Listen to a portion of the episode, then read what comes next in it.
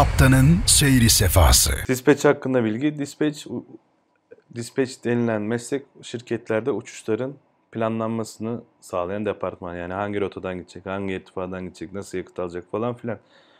Dispatch'lerin asıl işi bu. Yani mesleğin tanımı bu.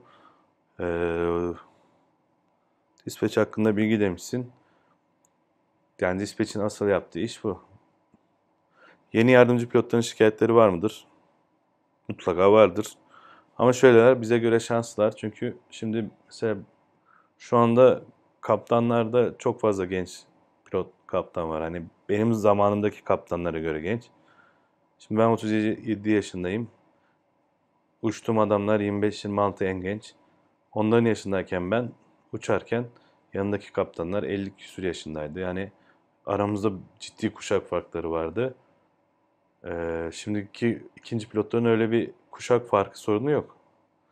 Daha böyle aynı dili konuşabiliyorsunuz. Aynı e, ilgi alanlarına sahip olabiliyorsunuz. O açıdan iyiler ama illaki vardır. Mutlaka vardır. Herkesin olduğu gibi. Şikayeti olmayan işler yok yani. Şöyle bir hikaye anlatayım hatta. Kuşak farkı ile alakalı. Bir gün uçuşa gidiyoruz. Böyle uçuş öncesinde böyle Instagram falan filan muhabbeti açıldı. İşte konuşuluyor falan. Uçağa bindik. Kaptan dedi ki oğlum dedi bu Instagram ne dedi. Hocam dedim işte Instagram dedim böyle bir sosyal medya dedim. Telefonunuza uygulamayı indiriyorsunuz. Fotoğraf yüklüyorsunuz dedim. İnsanlar beğeniyor dedim. Yorum yazıyor fotoğraflarınızın altında. İşte takip ediyorlar. Siz onları takip ediyorsunuz falan böyle dedim. E dedi. E dedim hocam işte iletişim kuruyorsunuz falan. İşte şey arkadaşlarınızın fotoğraflarını görüyorsunuz. E dedi. Dedim hocam yani E'si yok işte o kadar hani amaç fotoğraf yükle. Birbirini takip et falan. Hani gerçekten kuşak farkı olunca ister istemez insanların e, ilgi ve alakaları ciddi değişiyor. O açıdan şanslılar ama şikayetleri var mıdır yok mudur bilemiyorum. Onlara sormak lazım. Şimdi yeni kategori pilot olmakla alakalı sorular. Pilot olmak isteyenler bu kısmı bence iyi dinlesin. Türk Havaları bu sene kaç pilot alacak? Çok pilot alacak ama sayı olarak bilmiyorum. Pilot olma yaşı nedir? 30'dan sonra mümkün müdür? Tabii ki mümkün. Sanırım şu anda Türk Havaları Akademisi 35'e kadar alıyor. Emin değilim. Tahminim yani tahminim demeyeyim de sanki öyle bir şeyler duymuştum. Ama onun dışında dışarıdan da pilotluk eğitimi alabilirsiniz. 30 yaşından sonra da pilot olabilirsiniz. Genelde şirketler 50 küsur yaşına kadar sanırım ikinci pilot alıyor ya da 48 miydi öyle bir şey. Yani 30'dan sonra da pilot olabilirsiniz sıkıntı yok. Okan pilotaj mı Özyeğin pilotaj mı?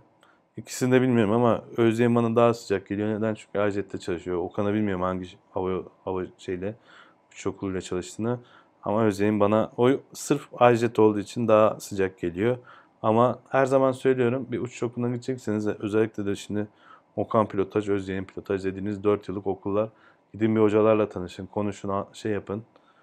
Hangisi size daha sıcak geliyor, kampüsü falan filan bir gezin. Hangisi sıcak geliyorsa bence 4 seneniz geçeceği okula ona göre karar verin. Benim fikrime bakmayın. Sonuçta alacağınız lisans Silovacı'nın onayladığı bir lisans olacak. Hani ha Okan ha Özyeğin çok o açıdan fark etmiyor. İngilizce için tavsiyeleriniz neler? Çok çalışın. Mümkünse yurt dışına gidin. Daha çabuk pratik yapıyorsunuz. Çünkü Türkiye'de İngilizce ne kadar geliştirirseniz geliştirin pratiğiniz olmuyor. O büyük sıkıntı. Ee, onun dışında bir sürü uygulama var şimdi telefonda birkaç kişide de gördüm. Böyle açıyorsunuz İngilizce kendi pratiğinizi geliştirmek için uygulamalar yapmışlar.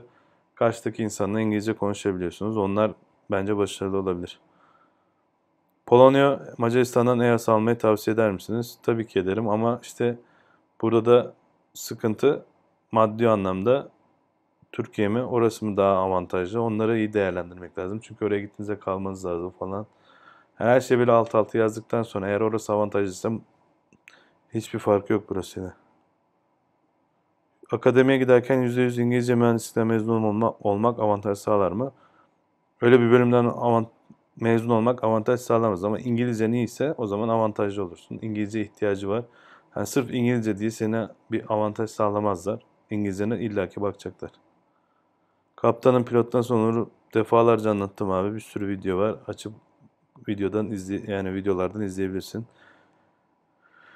PPL için Türkiye'deki okullar mı yurt dışı mı? PPL denilen lisans özel bir tane uçağınız var böyle işte e, pervaneli belli bir ağırlığın altında. Onunla istediğiniz yere uçabilmek için PPL lisansınızı alma, almanız lazım. Özel pilot lisansı Türkçesi.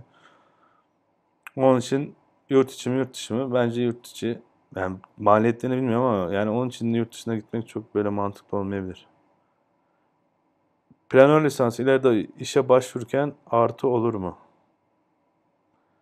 Bilmiyorum. Olur mu? Dikkat ediyorlar mı? Çok dikkat edildiğini zannetmiyorum ama senin havacılığa bakışın açısından çok büyük sana avantaj olacağını biliyorum. Yani senin en azından kişisel e, artın olarak bence olur ama şirketler buna dikkat ediyor mu onun konuda hiçbir bir fikrim yok. Bir pilotta olmaması gereken üç özellik.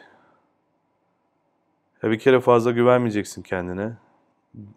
Benim uçuş hocam hep şöyle derlerdi. İşte bir uçak uçurmaya başladığınızda en fazla %90'a hakim olabileceksiniz derlerdi.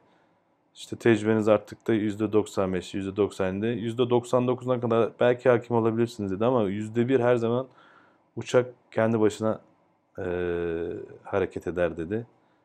E, ve o %1'e hiçbir zaman hakim olamazsınız demişti. Belki de bu bize hani bu işte az önce de bahsettiğim gibi fazla böyle kendimize güvenmemiz için farklı yoldan söylenen bir şeydi. Ama gerçekten söylediği gibi hava koşulları vesaire gerçekten her zaman uçağa %100 hakim olamıyorsunuz.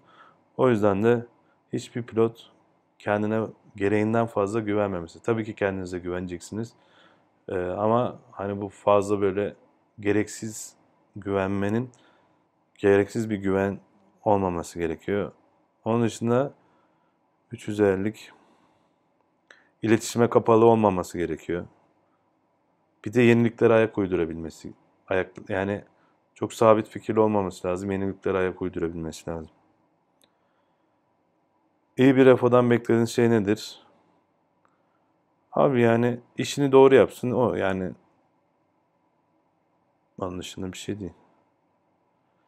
Pilotluk eğitimine başlıyorum. Endişem işsiz kalmam, kalmak. Ya biraz sektör çok hızlı büyüyüp küçülebilen bir sektör. Yani o yüzden şu, şu andaki şu anda bugün 20 Mayıs itibariyle işsiz kalmazsın. Ama Allah korusun yarın öbür gün bir şey olursa yani sektör çok etkilendiği için bu tür durumlardan yani yarın için şey değil ama yani Allah korusun bir bir olay olsa bile yani işte o işte bombalama oldu havalarında sonra 15 Temmuz oldu.